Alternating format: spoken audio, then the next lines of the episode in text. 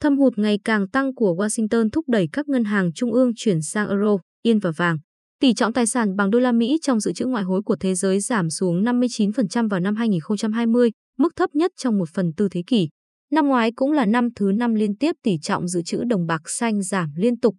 Khi các nền kinh tế mới nổi như Trung Quốc và Nga đa dạng hóa việc nắm giữ ngoại tệ trong bối cảnh lo ngại về tương lai đồng đô la Mỹ, là một tài sản đáng tin cậy và có tính thanh khoản cao. Trái phiếu chính phủ Mỹ từ lâu đã trở thành một lựa chọn phù hợp trong dự trữ ngoại hối, được các chính phủ và ngân hàng trung ương duy trì như một quỹ dự phòng trong trường hợp khẩn cấp về tiền tệ. Nhưng dữ liệu từ Quỹ tiền tệ quốc tế cho thấy đồng đô la Mỹ đang bắt đầu mất dần sức hút như một loại tiền tệ dự trữ, khi COVID-19 làm trầm trọng thêm thâm hụt kép ở Mỹ, gây nghi ngờ về giá trị dài hạn của đồng đô la Mỹ. Các nhà chức trách trên toàn thế giới đang bắt đầu đặt nặng hơn các tài sản bằng các loại tiền tệ thay thế cũng như các lựa chọn phi tiền tệ như vàng. Câu hỏi đặt ra là Mỹ phải trả giá như thế nào nếu quyền thống trị của đồng đô la Mỹ chấm dứt. Nhà kinh tế học Paul Krugman, người phụ trách chuyên mục của tờ The New York Times và từng đạt giải Nobel, bày tỏ sự hoài nghi về việc sự thống trị của đồng đô la Mỹ sẽ kết thúc sớm. Tuy nhiên, ông cũng cho rằng ngay cả khi đồng đô la Mỹ kết thúc sự thống trị của mình, điều này cũng có thể không gây ra những tác động thảm khốc đối với nền kinh tế Mỹ.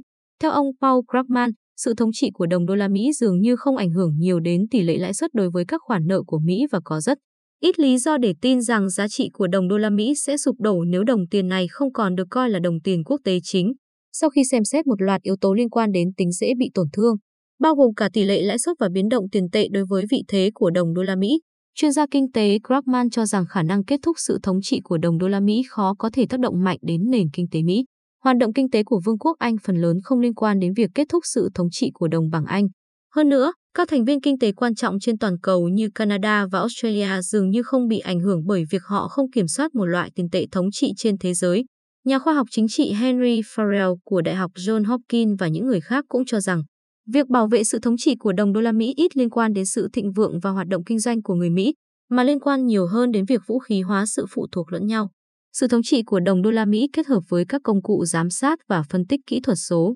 tiên tiến giúp chính phủ Mỹ có cái nhìn sâu sắc chưa từng có về hoạt động kinh tế quốc tế. Điều này cho phép Mỹ áp dụng chính xác các biện pháp trừng phạt chống lại đối thủ, giám sát việc tránh thuế và trốn thuế, đồng thời theo dõi việc buôn bán quốc tế đối với vũ khí, ma túy và các hàng hóa bất hợp pháp khác. Bên cạnh đó, đồng đô la Mỹ vẫn là tiền tệ ưu việt của thế giới và được sử dụng rộng rãi trong thương mại quốc tế. Các mặt hàng cơ bản như dầu mỏ và đồng thường được định giá bằng đô la Mỹ, trong khi việc tích hợp các lĩnh vực tài chính và không gian mạng mang lại cho Mỹ sức mạnh cưỡng chế đặc biệt trong ba thập kỷ qua, khả năng vũ khí hóa hệ thống tài chính quốc tế của các cường quốc có từ rất lâu đời. Sự suy yếu của sức mạnh tài chính hầu như sẽ tương tự sự tiêu tan của mọi loại quyền lực khác. Có một trường hợp nghi ngờ rõ ràng là liệu các tổ chức tài chính có giống như các tổ chức quốc tế khác hay không, do nhu cầu quản lý cẩn thận của các ngân hàng trung ương và mức độ độc lập với chính phủ của họ. Tuy nhiên, sự giàu có ngày càng tăng của các quốc gia khác không đánh dấu sự diệt vong đối với Mỹ. Điều đó không có nghĩa là Mỹ đang trở nên nghèo hơn, chỉ là các quốc gia khác đang trở nên giàu có hơn. Liệu toàn cầu hóa có thể tồn tại trong một hệ thống tài chính đa cực hay không vẫn là điều chưa chắc chắn. Câu hỏi này có thể sẽ khiến các chủ ngân hàng và các nhà hoạch định chính sách khác phải bận tâm trong vài thập kỷ tới.